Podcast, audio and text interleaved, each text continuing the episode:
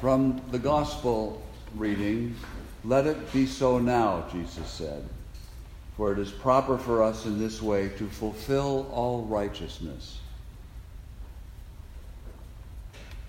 Today, at the beginning of the season of Epiphany, the manifestation of Christ to the Gentiles, the Gentiles means at least most of us, we are invited by the evangelist Matthew to turn our attention to Jesus' baptism so that Jesus' baptism may shape our lives. Every little detail of the story shines with Matthew's thought. So let us look at the very first phrase in the story. Jesus came from Galilee to John at the Jordan. Jesus' very first action in Matthew's gospel is to walk. Physically, to walk from Galilee to the Jordan River to be baptized by John the Baptist. Only when John challenges him with the supreme oddness and unfittingness of him baptizing Jesus did Jesus add the word add words to his body language. It is fitting for us in this way to fulfill all righteousness. What did he mean to fulfill all righteousness? Well, Matthew takes the whole rest of the gospel from the baptism of Jesus to the cross to tell us concretely what that means. But to start with, surely it means to accomplish God's holy will fully. When Jesus took that unaccountable walk from Galilee to John's baptism, he had found God's way, and he was simply walking in it. He was embodying God's purpose. He was physically living the life of faith what Paul calls the obedience of faith. To fulfill all righteousness meant to hear God deeply and to give the assent of one's whole self to that hearing. Jesus walked God's way. If the way seemed odd or unfitting to others, still it was God's way. And that is the way he would walk. The only wisdom or integrity that journey from Galilee to Jordan had was God's own, and that was enough.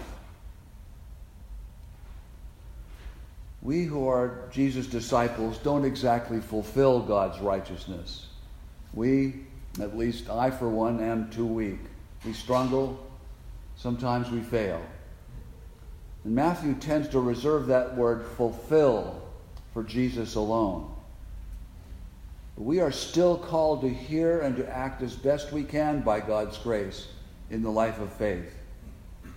That may mean something as ordinary as holding down a job honestly, or caring for a disabled spouse, or raising kids in the normal course of our lives. Yet it also may mean doing some odd things. It's not always predictable or reasonable what God calls us to. Years ago, Barbara and I thought we heard God's voice calling us to adopt two homeless children.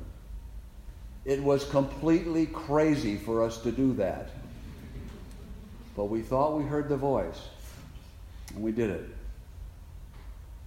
The life of faith, living into God's righteousness, is just as concrete as the Son of God walking from Galilee to the Jordan to be baptized by John. It just depends on hearing that one voice, God's voice, with the whole heart and taking the risk to live what is heard. So we are called to listen hard to every possible source of that voice and to respond wholly to Scripture above all, to the whole wisdom of God's people that we call tradition, to use our reason, not as I sometimes do to rationalize what I've decided to do apart from God, but rather to sift God's voice out from the cacophony of other voices. We are called to cultivate a present tense, active, heart, body, mind attentiveness and concrete response here and now in the life of faith. That may mean repentance from something against God's will. It may mean doing something new that's good. And it also may mean just doing what we're doing now, but now doing it for God's sake. Jesus fulfilled all righteousness. The word righteousness is deep in meaning in the Bible. Within its range of meaning, it chiefly means God acting to save. Jesus walked the way to John because God's salvation was coming near through John's work. Prepare the way of the Lord, make his paths straight.